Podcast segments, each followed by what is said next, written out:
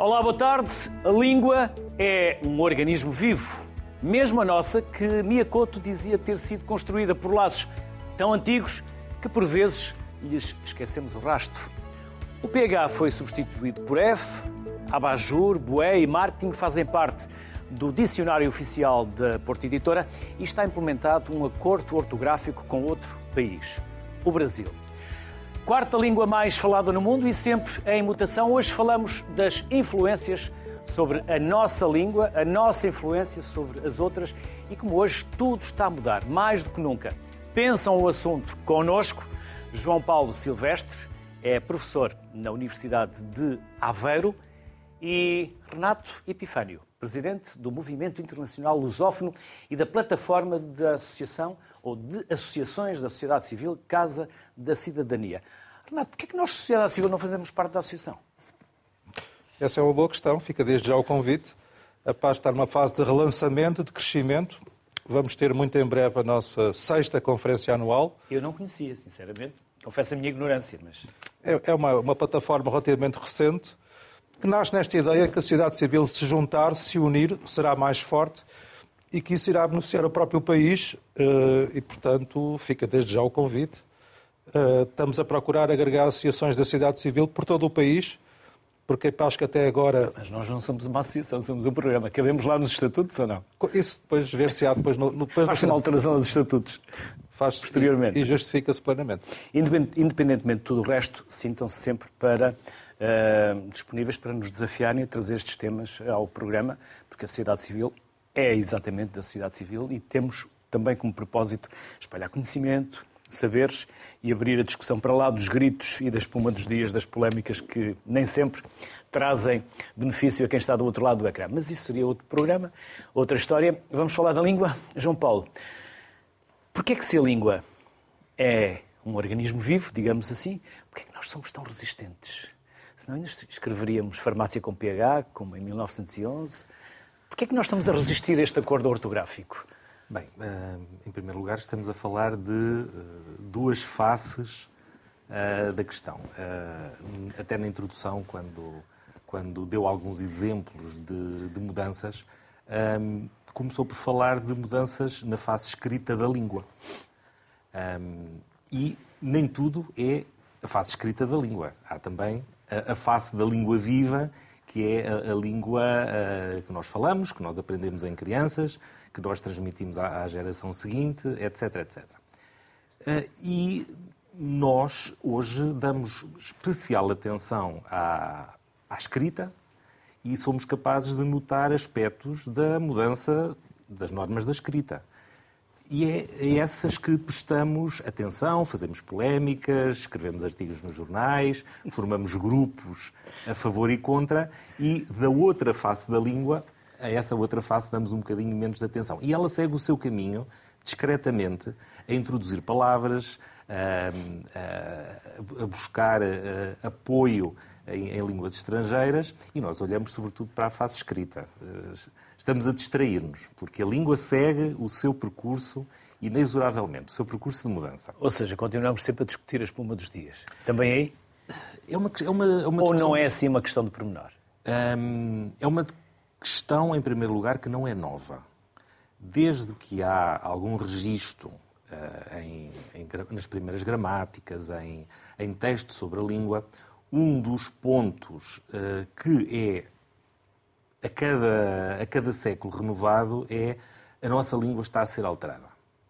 A nossa língua. Mas sempre foi assim. Sempre foi assim. E não pode deixar. Não, é novidade, não, é? não pode deixar de ser assim porque uh, todas as línguas se fazem com a influência de outras. As únicas línguas que não têm influência de outras são as línguas mortas.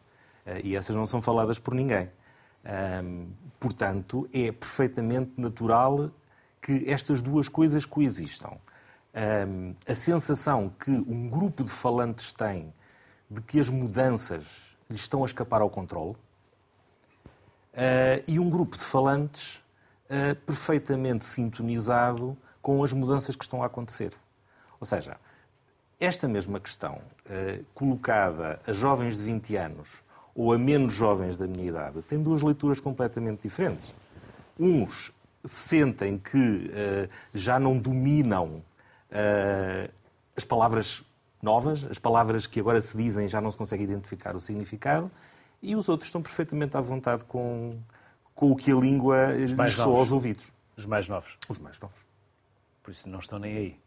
Bem, eles vão estar aí, porque daqui a 40, 50 anos. Vão passar o mesmo noutro processo. Vão ser eles que vão reagir aos, aos, aos seus netos ou, ou, ou, se tiverem a profissão de professores, aos seus alunos e dizer eh, eh, vocês estão perfeitamente contaminados pela língua X. E depois discutiremos qual é a língua X que está a influenciar o, a língua portuguesa na altura. Renato, concorda? Também? Estava muito pensativo, Renato. Não, esta questão do acordo ortográfico, obviamente, que é muito polémica e fraturante, como sabemos, e eu tenho sentimentos mistos e ambivalentes em relação a isso. Por um lado, eu, eu formei-me em filosofia uh, e numa corrente de filosofia que preza muito a vinculação entre pensamento e língua. Aliás, há um filósofo português que eu prezo que diz que não há filosofia sem filologia. Ou seja, a construção etimológica da palavra, das palavras, é importante. E obviamente que este acordo ortográfico terá ido demasiado longe, rasurando, em alguns casos, essa dimensão etimológica. Por outro lado, Pode a língua... alguns exemplos para melhores. É, as, as, consoantes mudas eh, é um exemplo mais flagrante. Uh, em todo o caso, como disse bem, uh, a língua é um organismo vivo. Uh, temos que ver todo este processo no plano histórico e, e, perceber a interação que, existem, que existe entre as várias variantes da, da língua portuguesa e, portanto, nesse, nesse, nessa dimensão mais a médio e longo prazo, não acho que devamos dramatizar o processo. Esta não é a última etapa desse processo. Uh, a lusofonia tem várias, tem várias afluentes e eu penso que, que também no plano da ortografia, da escrita, vamos chegar a um acordo em que todos mais se revejam. Uhum. João Paulo, também acha que em alguns casos fomos longe demais com este acordo? É assim, uh, o acordo uh, tem uma longa história.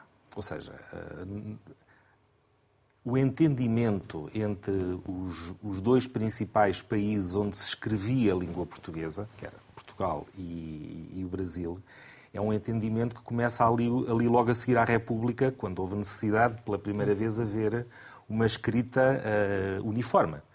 Uh, nós, podemos, nós, nós, temos muito orgulho de, de, da longa história da língua portuguesa, mas é só com a reforma uh, da, da, República, com a, com a, Revolução da República, que pela primeira vez chegam à conclusão que é preciso uniformizar os documentos do Estado, a instrução pública, etc e uh, as duas academias, Portugal uh, e a Academia Brasileira, chegam a um primeiro acordo. Na verdade, um, ehm, muitas das mudanças que foram implementadas no, no, Brasil ao longo do século XX tinham sido também propostas por Portugal, só que Portugal não aceitou. Porquê? Por, por algum conservadorismo? Por algum receio de que. Perder as, o controle? Por algum receio de que as mudanças estivessem para se pôr em prática demasiadamente depressa. Por exemplo, a supressão das, das, de algumas consoantes mudas um, foi prevista logo nos primeiros acordos. Portugal deveria também ter implementado isso. O Brasil fez isso. Nós, por acaso, não fizemos. Viemos fazer algumas décadas mais tarde. Na verdade, são, são há, uma concordância uh, geral de que a racionalidade do sistema ortográfico uh, beneficia a aprendizagem da língua. O que tem acontecido é que uh, países diferentes seguem ritmos diferentes nessa, nessa adoção. O que aconteceu no Brasil, ao longo do século XX, em muitos casos, tinha o acordo de Portugal, só que não foi implementado. Portanto, as academias estavam mais ou menos de acordo sobre qual deveria ser a, a, a direção. E, Era uma questão política? Não. Mais do que científica? Não, não, não, não, estava lá, mas eh, de alguma forma eh, é preciso vontade política, porque, sobretudo, a ortografia é, um, é uma norma, pode ser desrespeitada sem que ninguém vá preso por causa disso. É uma, é uma convenção. É uma norma. Não vale a pena dramatizar também. Uh, nós nós uh, damos, se quisermos, erros ortográficos uh, abundantemente e a única sanção é social. Não, não há Já não há umas reguadas? Pois, aí havia, havia outro tipo de informação física. Já não havia ditados ou trabalhos para fazer lá em casa, não é?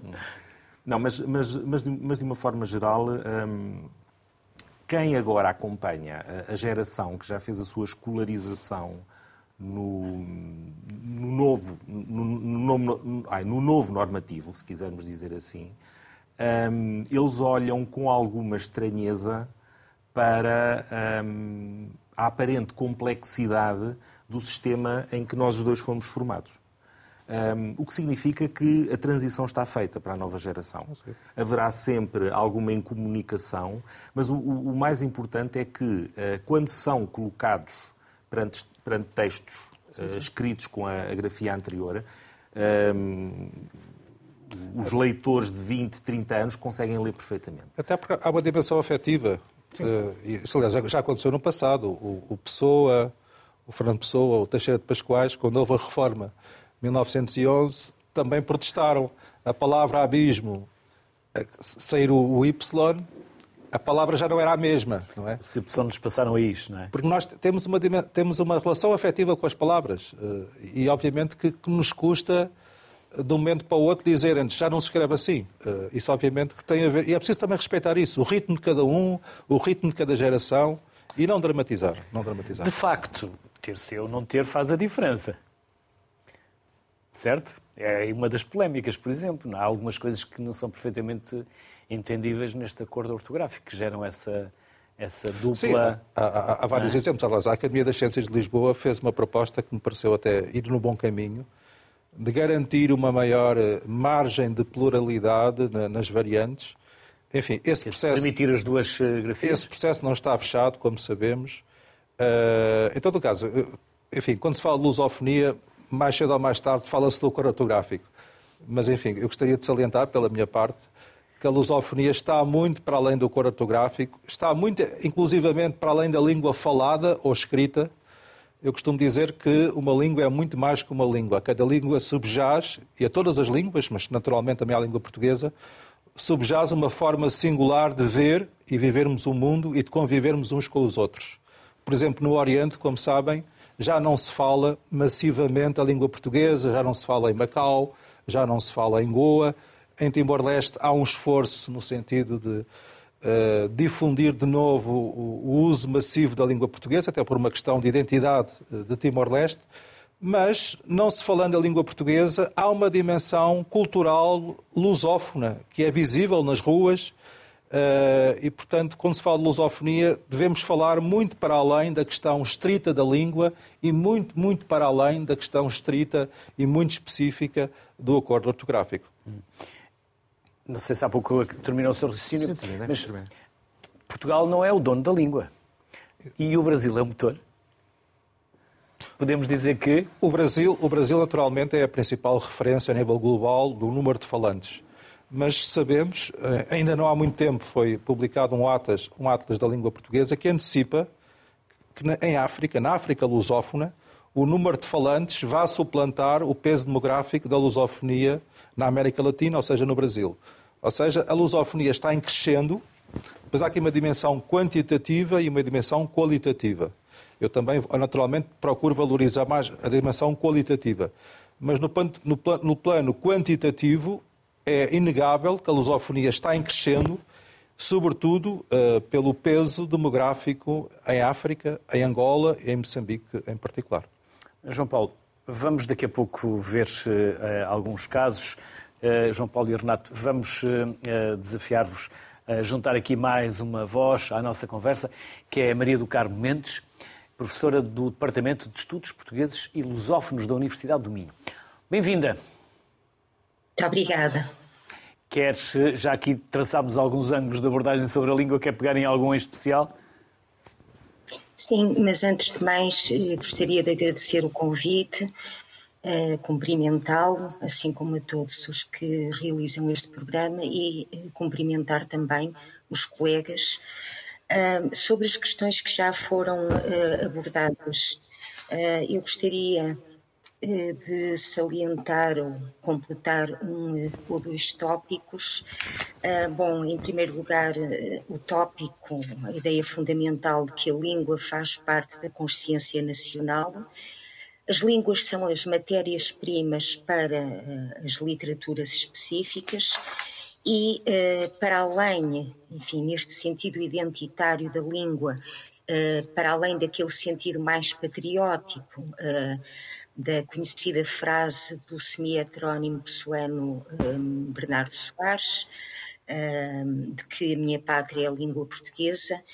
Permitam-me citar aqui um autor que muito estimo e que é Virgílio Ferreira, quando afirma que uma língua é o lugar de onde se vê o mundo e em que se traçam os limites do nosso pensar e sentir. Da minha língua vê-se o mar, da minha língua ouve-se o seu rumor, como dia, como da de outros, se ouvirá a floresta ou o silêncio do deserto. Um, enfim, creio que uh, o Dr. Luís Castro voltará a esta questão, uh, porque naquilo que eh, mais tenho trabalhado nas duas últimas décadas, a questão tem essencialmente que ver com um, os diálogos, as dívidas de conhecimento, usando um termo e uma expressão de Eugênio de Andrade, entre uh, os cinco países africanos de língua portuguesa e uh, a língua oficial portuguesa. Uhum. Maria do Carmo, quem neste momento perpetua a língua? A internet ou são os nossos grandes nomes da literatura? Ou somos nós no dia a dia com aquilo que dela fazemos? Eu creio que a minha resposta eh, inclui as três eh, dimensões que colocou.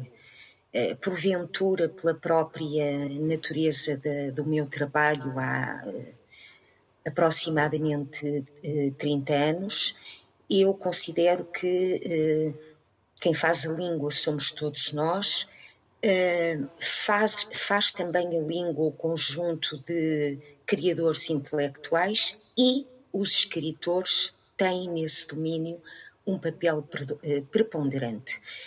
Uh, não queria apenas circunscrever-me aos escritores canónicos, um adjetivo que usou há instantes e que em si mesmo uh, permitiria uma discussão muito interessante, mas creio que, pensando especificamente nos escritores africanos de língua portuguesa, há eh, uma quantidade de eh, diálogos, dívidas do conhecimento eh, e de contributos que têm trazido para a língua e a literatura portuguesas. E, neste sentido, Uh, ensinar a língua através da literatura é um dos domínios que eu uh, privilegio uh, no meu trabalho e penso que não está ainda suficientemente aprofundada a questão de influência das línguas de escritores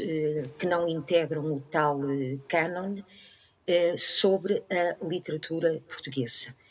Eh, queria só ainda referir-me a propósito dessa questão, quem faz as línguas, uh, de um contributo muito especial uh, que estabelece afinidades desde meados do século XX entre o Brasil e os países africanos de língua portuguesa, designadamente Moçambique e Cabo Verde, no plano linguístico, literário e amplamente cultural também.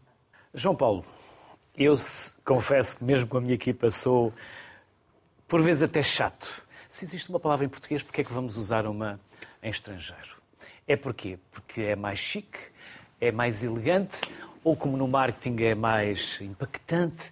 Porquê é que nós estamos uh, a importar em demasia ou a pedir emprestadas estas palavras? Quando nós temos as nossas. Impactante, se calhar, também é uma palavra nova em português. um, há, há, há, boas razões. Perdi esta guerra? Não, não. É uma guerra perdida? Não, não, não. não. Vamos, vamos... Devo continuar? Isto não é uma guerra. Isto não é uma guerra. Um, uma batalha. Há, há, boas razões para, para usarmos palavras de outras línguas. Aliás, a, a, a língua inglesa, que é vista como. Uh, que é vista no, desde o final do século XX e agora como uh, a língua que vai uh, estragar todas as outras, é, na sua essência, uma língua composta por cerca de um terço de palavras francesas.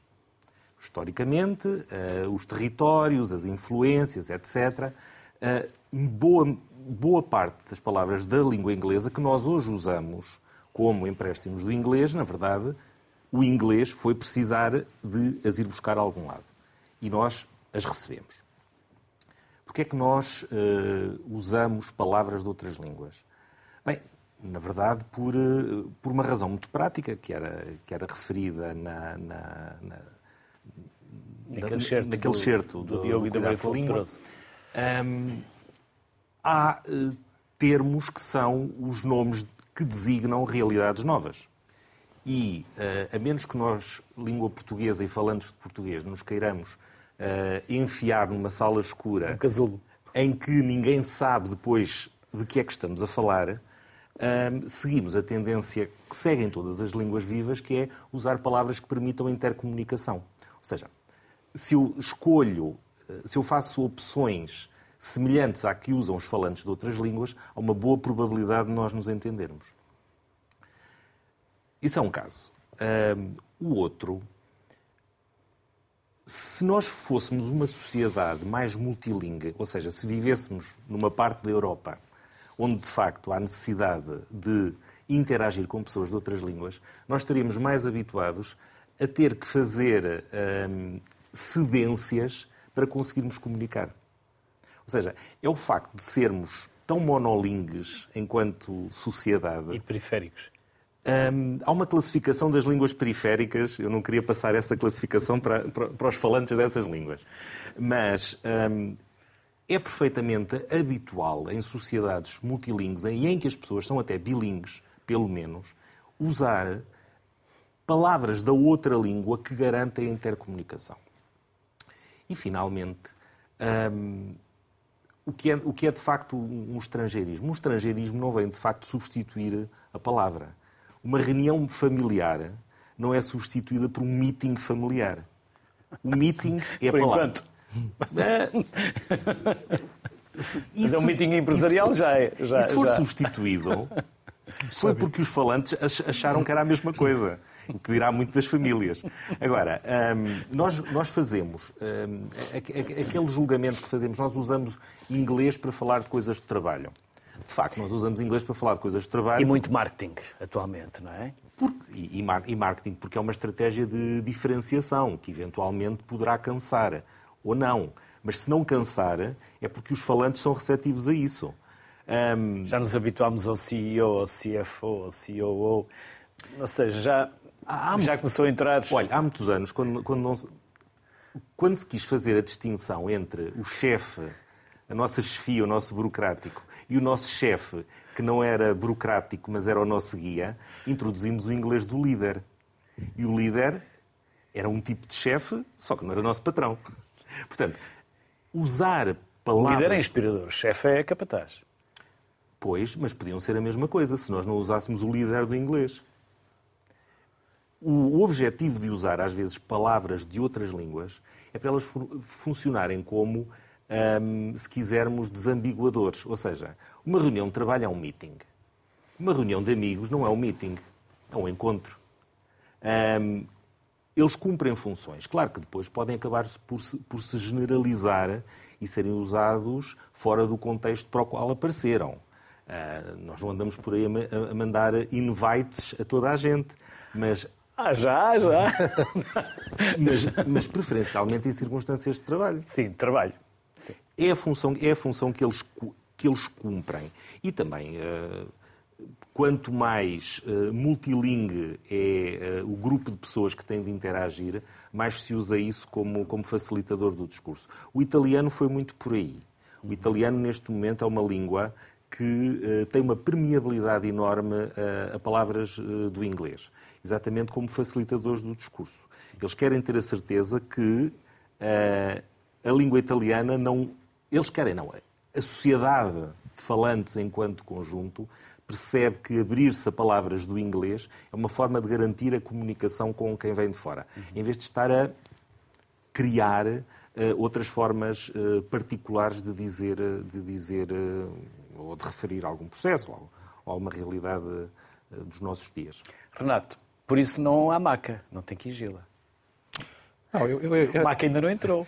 Eu, em relação, entrar um dia? Em relação a isto, também tenho sentimentos ambivalentes. Por um lado, maca eu, não tem problema. Eu, eu, eu valorizo muito esta plasticidade uh, da nossa língua, da nossa cultura, da nossa vivência. Nós também o fizemos nas outras línguas. Por exemplo, exatamente. Ficamos, exatamente. ao Congo, ao Zaire, o Lingala, mesa, sapato, manteiga, mata-bicho. Exatamente. Lá tudo. Aliás, Nós também e, o fizemos, não é? E os portugueses são conhecidos, enfim, pela sua diáspora, que, enfim, que se reparte por, por todo o mundo fora, são conhecidos por esse, essa dimensão quase camaleónica. Os portugueses chegam e, e, e adequam-se ao espírito do local, Uh, e, e, de facto conseguem integrar-se, uh, ao contrário de outras comunidades. Portanto, essa dimensão plástica, porosa da língua é uma coisa que eu valorizo.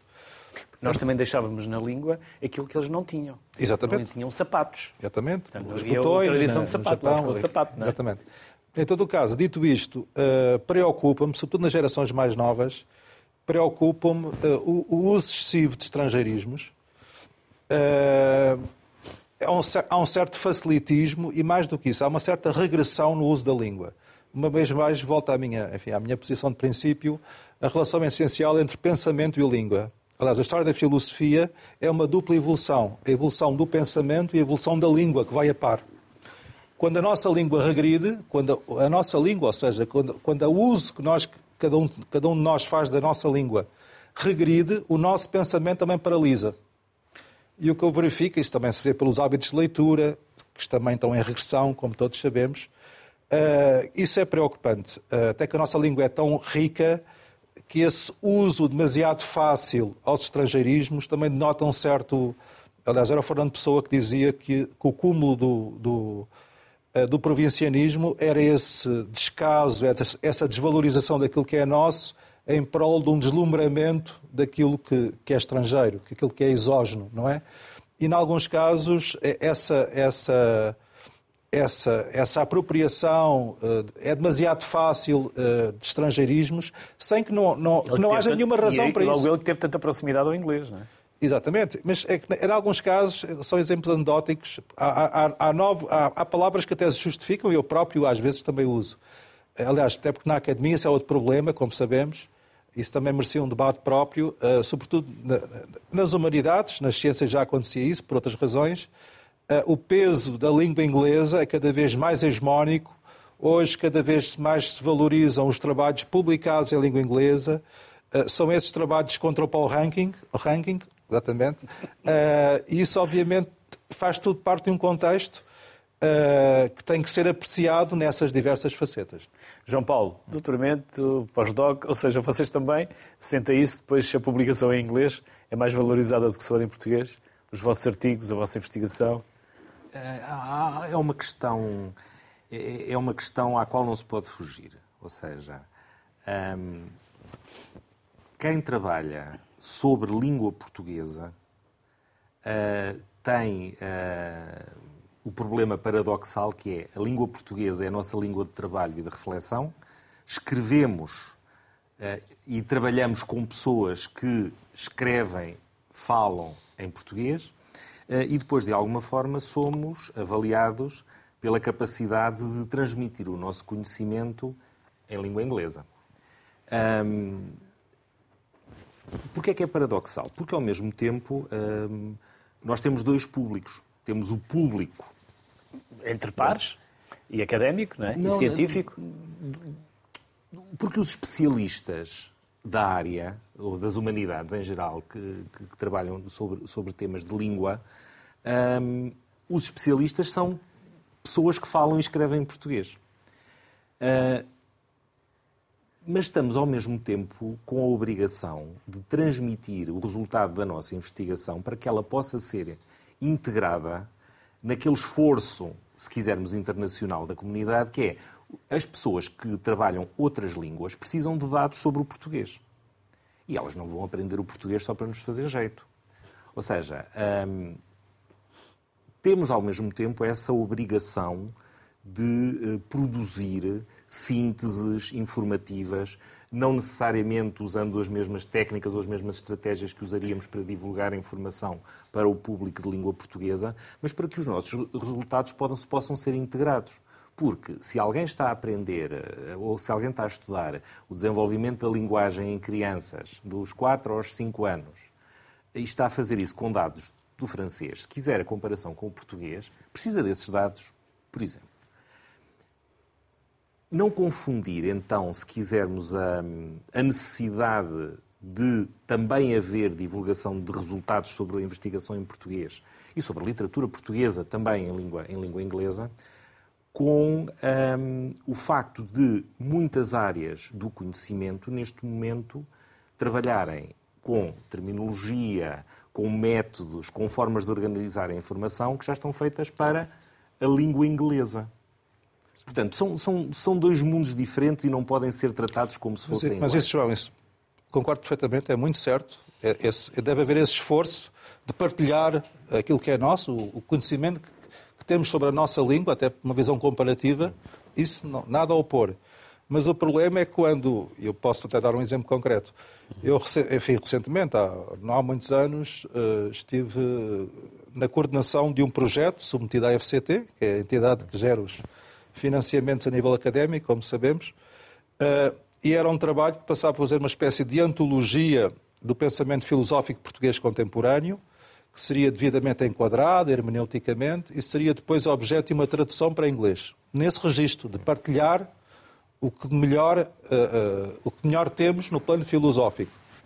E, portanto, adequava-se perfeitamente a esse espírito que, que, que bem verbalizaste que é que aconteceu com o júri? O júri elogiou muito o projeto, que estava muito bem estruturado, a nível de orçamento, a nível uh, cronograma, era só elogios. E depois, no final, rematava dizendo mais ou menos o seguinte: o pensamento filosófico português só interessa aos portugueses, quanto muito ao público lusófono. Promover a tradução para inglês, na perspectiva do júri, não tem qualquer interesse obviamente, isto, isto é que é já uma turpação uh, deste diálogo que deve ser paritário entre as várias línguas e as várias culturas.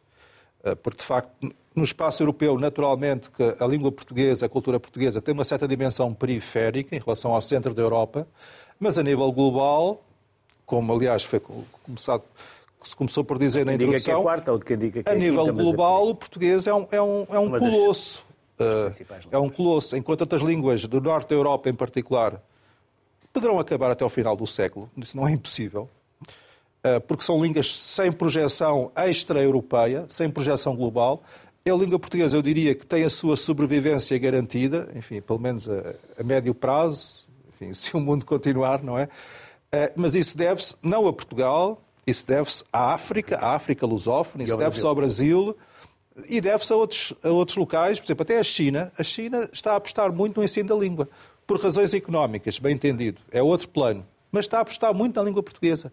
E também não é por causa de Portugal, é para ter relações económicas diretas com Angola e com o Brasil, em particular. Rota da Seda. Maria do Carmo Mendes. E os contributos dos países de língua oficial portuguesa para a língua portuguesa? Um os. Se quiser ir por aí, se quiser retomar algo do que aqui é. falámos, também esteja à vontade. É, talvez me dispersasse um pouco. Eu, eu tenho alguma hum, falta de simpatia por um uso tão excessivo do inglês, uma espécie de subordinação que acabamos por criar, e mesmo no âmbito das humanidades verifica-se que. Hum, há um, um uso excessivo uh, do inglês uh, em uh, múltiplos contextos. Entendo o lado pragmático e particularmente visível na academia, o reconhecimento, a divulgação e daí o, o inglês, mas entendo também que estamos a exagerar um pouco isso não tem que ver apenas com a academia, tem que ver também com inúmeras situações, até de meios de comunicação social, em que creio que há um, alguma, alguma preguiça, porque verdadeiramente nós temos uma língua muito, muito rica. Não direi que é uma língua muito variada, falando no português como singular, mas é uma língua muito rica e, e vejo situações, mas obviamente esta é uma perspectiva pessoal, situações em que eh, talvez haja alguma preguiça eh, e algum modismo também, para já não falar de algo que há pouco o Luís falou, que é o chique, também não consigo encontrar esse chique, eh, recorrendo ao inglês. Há até uma experiência interessante que por diversas vezes eu já fiz, que é em reuniões onde enxameiam uh, palavras uh, em inglês, a determinado ponto eu utilizar uma palavra em francês. E não estou a falar do, da sua adaptação à língua portuguesa, estou a usar da palavra francesa, porque nós também temos uma expressão, só para dar um exemplo muito banal, no news are good news, também temos uh, em francês e a verdade é que se gera uma perplexidade muito grande. Bom, eh, relativamente à sua questão eh, muito específica, o contributo das línguas dos países de língua oficial portuguesa coloca desde logo um problema. é evidente que as línguas oficiais não, ou as línguas nacionais, peço perdão, de forma mais precisa, as línguas nacionais não foram reconhecidas uh, durante o período colonial. Dá-se até o caso de aquele documento que haveria por se tornar o, o Estatuto do, do Indígena uh, determinar que a cidadania portuguesa implicava uh, saber falar, saber ler e saber escrever em português um, mas a verdade é que uh, houve uma clara subalternização da identidade e a língua é um fator de identidade durante todo esse período colonial. A política colonial portuguesa foi uma política uh, de imposição de uma língua oficial. As línguas locais eram identificadas até de forma uh, desprestigiante de forma Às vezes acontece. desprestigiante. Desprestigiante era o que pretendia dizer como eh, dialetos. Atualmente, eh, o contributo das eh, línguas dos países de língua oficial portuguesa é um contributo indesmentível e eu creio que é um, um contributo de grande criatividade. Vou apenas dar dois exemplos muito simples. Há duas palavras que Mia Couto apresenta como palavras que ouviu e que achou extremamente interessantes para colocar em textos seus, são elas as palavras uh, arrumário e improvisório. Não foram palavras criadas por Mia Couto, muito embora Mia Couto seja de uma criatividade linguística inesgotável, mas que ouviu. E se repararmos bem, estas palavras eh, traduzem muito melhor o sentido do objeto, o arrumário, ou então eh, de uma determinada construção eh, definida como improvisória, juntando a improvisação e a provisoriedade dessa própria construção. Também me parece interessante reconhecermos que línguas de outros países, não apenas africanos, eh, países de língua portuguesa, como é o caso do, do Brasil, eh, são línguas bastante mais ecléticas, bastante mais. Um, um, como, como é dizer, eh, são línguas que têm uma velocidade no seu próprio desenvolvimento mais forte do que o português. Eu diria que o português é mais estável e as línguas uh, dos países africanos de língua portuguesa e do Brasil uh, são línguas mais uhum. mutáveis, mais flexíveis e que muitas vezes traduzem muito melhor uh, sentidos de realidade que o português menos dúctil não traduz. Maria do Carmo, muito obrigado pela simpatia pela disponibilidade e até uma próxima. Muito obrigada. Boa tarde. Boa tarde. Eu ia chamar o Marco Neves, mas o Renato quer acrescentar Sim, algo. Eu, eu gostaria de comentar uh, o que disse a Maria do Carmo Mendes, que cumprimento. Uh, enfim, tenho cruzado com ela em vários, vários eventos, até neste número da revista Nova Águia ela colabora. Aproveito já para. Mas, mas o, o, há alguma coisa que a Maria do Carmo Mendes disse que, que eu gostaria de contestar, pelo menos em parte, uh, que tem a ver com a relação entre a língua portuguesa e as línguas nacionais nos países africanos. Uh, é inequívoco que no período uh, colonial, chamemos-lhe assim, houve uma imposição, uma hegemonia, uma, uma violência, portanto, houve um império, não há impérios não violentos, até hoje nunca houve nenhum. O Império Romano, para dar um exemplo, quando, esteve, quando ocupou este espaço a que hoje damos o nome de Portugal, também foi necessariamente violento, também impôs os seus costumes, o seu direito, a sua, a sua língua, a sua cultura. Portanto, uh, é, é inequívoco que os portugueses impuseram a língua portuguesa. Dito isto, o que se verifica é que eh, se a língua portuguesa é a língua oficial em Angola, em Cabo Verde, em Moçambique, neste momento e no pós-25 de Abril, foi por decisão dos governos soberanos e legítimos. E se o fizeram, não foi para agradar Portugal. Se o fizeram, foi porque era do seu interesse.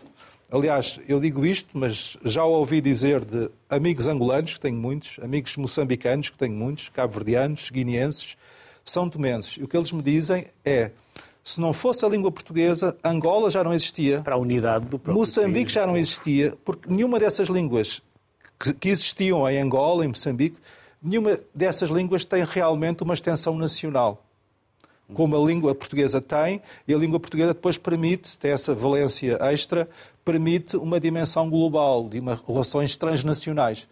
Portanto, eh, se a língua portuguesa continua em Angola, isto é muito importante dizer, porque quando se fala de lusofonia, há sempre uns fantasmas neocoloniais, como sabemos, não é?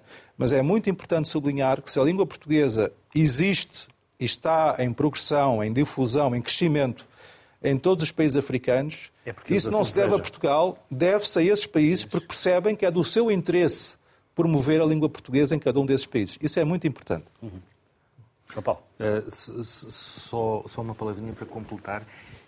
E um, ehm, cada vez mais também temos que usar com algum cuidado a, a, ideia de língua portuguesa em Angola e Moçambique, porque neste momento começamos a ter boas descrições do que é a variedade nacional de cada uma daquelas línguas, ou seja, tem características de, de construção de frases, de forma de organização do léxico, de formação de palavras, já não podemos dizer que uh, o português falado em Angola, o português uh, falado em, em, Moçambique como língua oficial é uma réplica do português uh, que existia em manuais escolares mas, nos anos. Mas não tem que ser uma réplica. Pois, mas, mas usar língua portuguesa.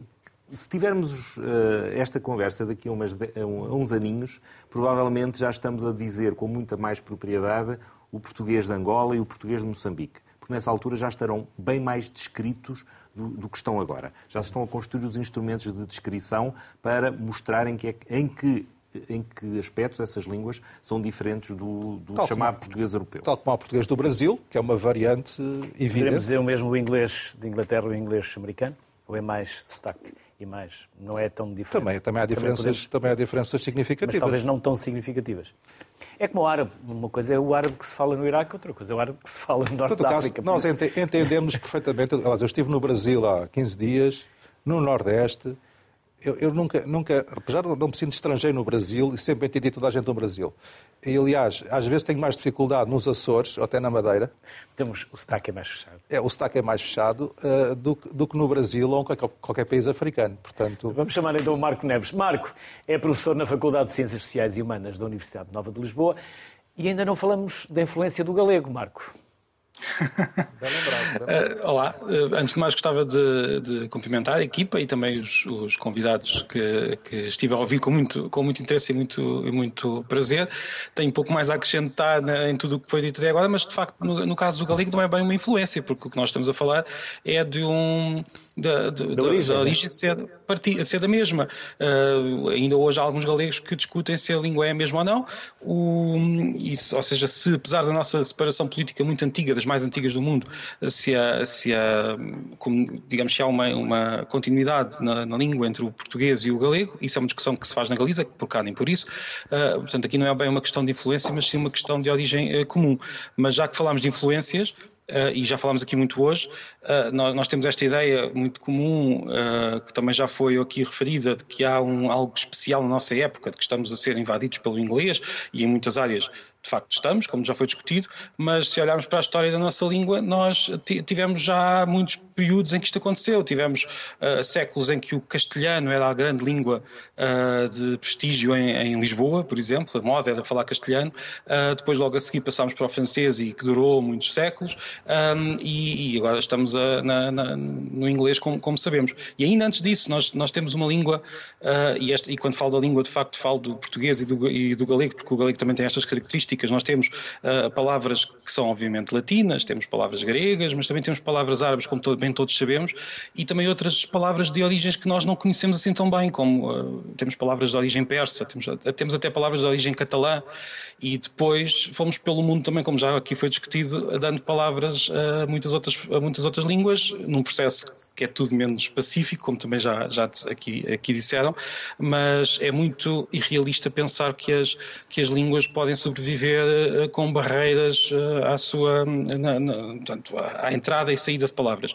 O problema pode ser, de facto, e isto é quase uma questão de estilo, um excesso tão grande de palavras de uma língua em particular num só texto que aquele texto começa a ser não só às vezes uh, incompreensível para certos, para certos falantes ou, ou muito ou, ou, quase absurdo. Isso é um problema. Agora, a existência de estrangeirismos e de influências diferentes, todos nós sabemos que, que, que faz parte da existência de uma língua que, que, está aberta ao mundo e que não, e que não existe numa ilha isolada como, e, que, e, e por isso vamos ter sempre essas influências.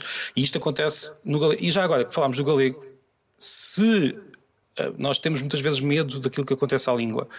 Uh, se nós compararmos com uma situação como, como a situação do galego na Galiza, e aí até podemos ficar bastante otimistas em relação à nossa língua, porque o português vai certamente sobreviver, como já aqui foi dito, uh, o galego está numa situação de ser cada vez menos falado porque não, não está a ser eh, influenciado por uma outra língua, está a ser substituído por uma outra língua de forma muito rápida uh, no, seu, no seu território. É um problema muito diferente do, do, do, nosso e que nos talvez nos permita dar uma certa, ter uma certa perspectiva em relação à nossa língua e não estarmos sempre tão lamudiosos, porque na verdade a nossa língua, como já foi mais uma vez dito muitas vezes, vai sobreviver e está vivíssima em muitos continentes por esse mundo fora.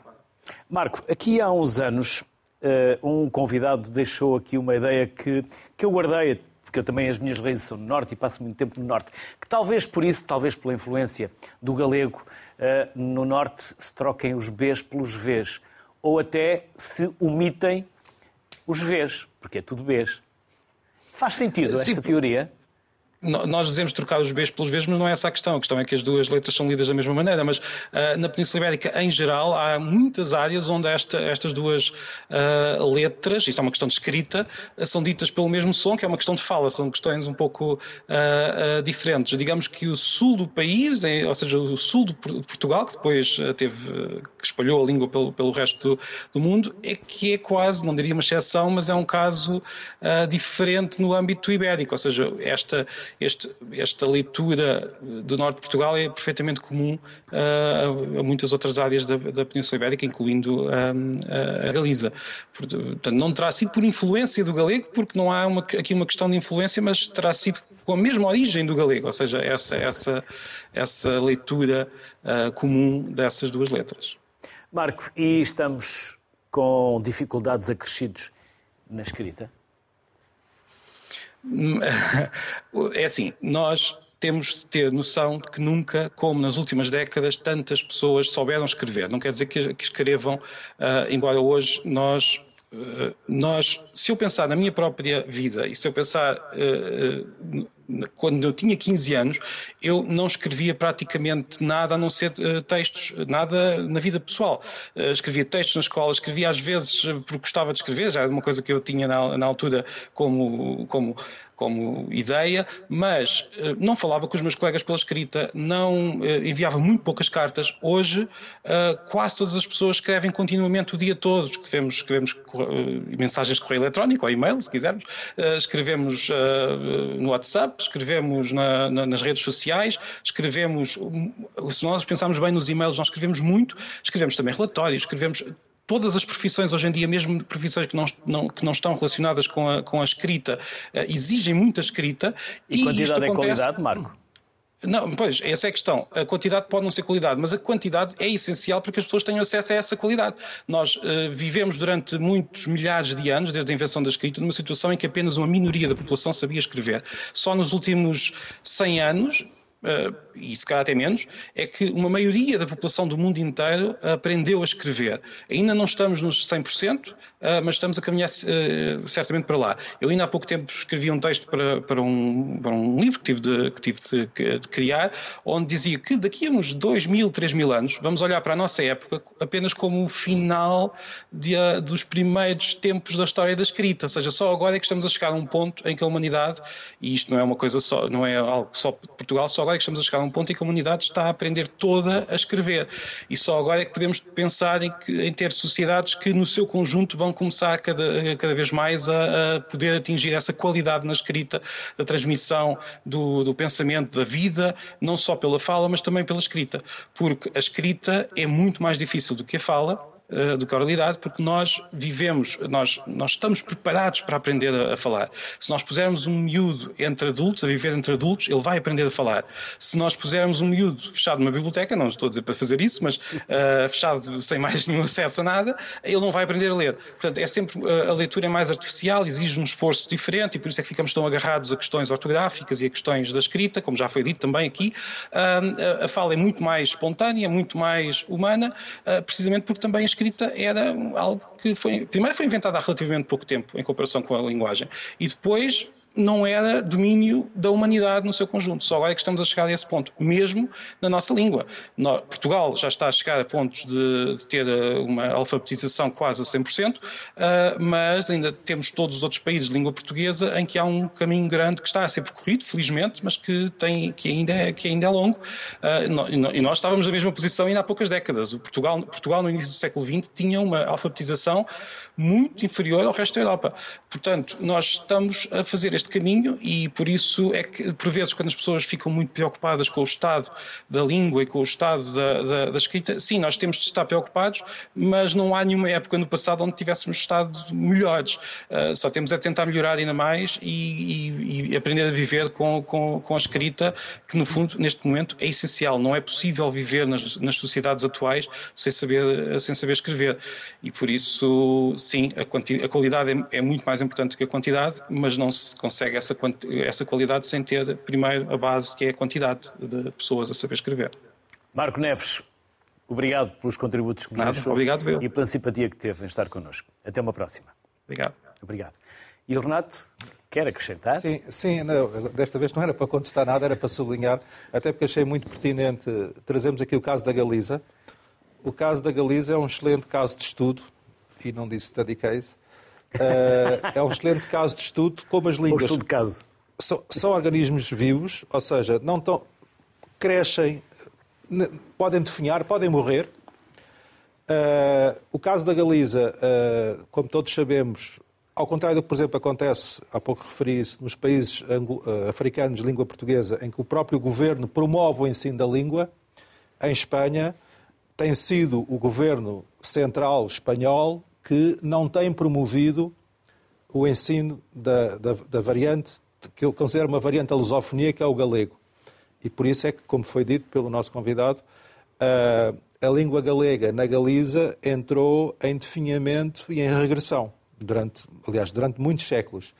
Dito isto, eu também no âmbito da PASC e até do MIL, temos relações privilegiadas com várias associações lusófonas, pró-lusófonas galegas, e uma vez mais para sublinhar o quanto a língua, o quão a língua é também fundamental para é um traço identitário de qualquer comunidade histórica, de qualquer país.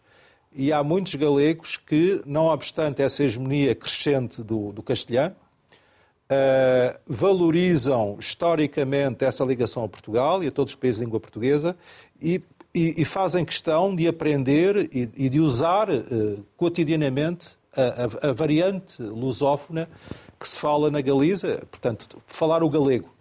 Uh, isso é muito importante para o autorreconhecimento coletivo de muitos galegos, eu conheço muitos deles, e uma vez mais para dar conta de, do, do, quão é do quão a língua é importante, não apenas para nos afirmarmos individualmente, o que é que é um ser humano? Um ser humano é um ser, para a dimensão biológica, é um ser falante e pensante. E sem língua não se, não se vê, não se ouve. Uh, e do ponto de vista coletivo, se nós somos comunidades uh, que depois nos organizamos em, em, Estados, em confederações, a língua é também aí um fator fundamental para estruturar essas mesmas sociedades. João Paulo, e os alunos mais novos interessam-se por ciência da linguagem? Que ele coleciona, não é? Ah, sim, sim, Entre sim, outras. Sim, sim. Uh, há uma, eu acho que há uma, uma grande uh, há uma grande curiosidade para perceber como explicar a língua que se fala a par de todas as outras línguas que se estudam. Ou seja, eu acho que estas novas gerações de, de, de estudantes tentam perceber o nexo que há entre as várias línguas. Porque aprendem o inglês desde, desde tenra idade, falam português, uh, interessam-se por tudo e mais alguma coisa que chega através do, do, dos meios de comunicação e através da internet e uh, as ciências da linguagem, ou seja, a capacidade que o ser humano tem para, para aprender uma língua e para comunicar é, se quiserem, o ponto de encontro de tudo isto, que explica como é que eles podem ter uh, interesse e capacidade por falar e compreender uma, duas, três, quatro, cinco línguas. Uh, isso é, é, um, é, um, é um foco de interesse para, para, para os estudantes. Também é um foco de interesse, e acho que se liga também com, com o que estivemos a falar da língua portuguesa, a questão da internacionalização da língua portuguesa, uh, no sentido de haver cada vez mais uh, interesse de estudantes estrangeiros para a língua portuguesa. Ou seja, um, os, os, estudantes que procuram agora eh, as universidades portuguesas para fazer os seus cursos fazem também uh, alguma aprendizagem de, de, português e, para nossa surpresa, tentam levar essa aprendizagem mais longe do que os mínimos olímpicos exigidos. Ou seja, uh, normalmente teriam que fazer um, uma aprendizagem até um nível elementar, mas a tendência é insistir e, e, e, e aumentar a proficiência porque, uh, e essa é, é, a minha perspectiva, um, eles não veem a questão da aprendizagem da língua portuguesa com todos os dramas históricos que nós temos na nossa mente entre Portugal, o Brasil, a nossa história complicada com, com a África, etc. Para eles, uh, aprender a língua portuguesa é o acesso a tudo isto. Não fazem, uh, felizmente, as fronteiras e os muros e os problemas históricos que nós, sabedores de, tudo isto, colocamos. Uh, e, e, tem havido, para, para grande alegria de, dos professores nas universidades portuguesas, uh, a informação de que os alunos tentam ir mais além do que seria, do que seria esperado. e o mesmo acontece com a rede de ensino do português do Instituto Camões em, em, em, em inúmeras universidades e centros de ensino por esse mundo fora. Portanto, um, há uh, muitos bons augúrios para, para a internacionalização da língua portuguesa, pelo menos a julgar pelo interesse pela, pela aprendizagem. Uhum. João Paulo Silvestre, Renato Epifânio, obrigado pelos vossos contributos, obrigado pela simpatia que tiveram em aceitar o nosso convite. Igual agradecimento também aos outros dois convidados que entraram em direto via Skype. Quem sabe se não voltamos à conversa com os mesmos convidados, até para podermos uh, uh, aprofundar alguns dos ângulos que aqui abordamos e algumas temáticas que também vocês tenham para adicionar. Por isso, já sabem que a língua portuguesa é algo que nos move aqui como grande interesse na sociedade civil.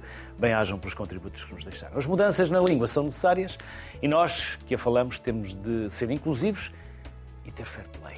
Boa tarde. Até amanhã.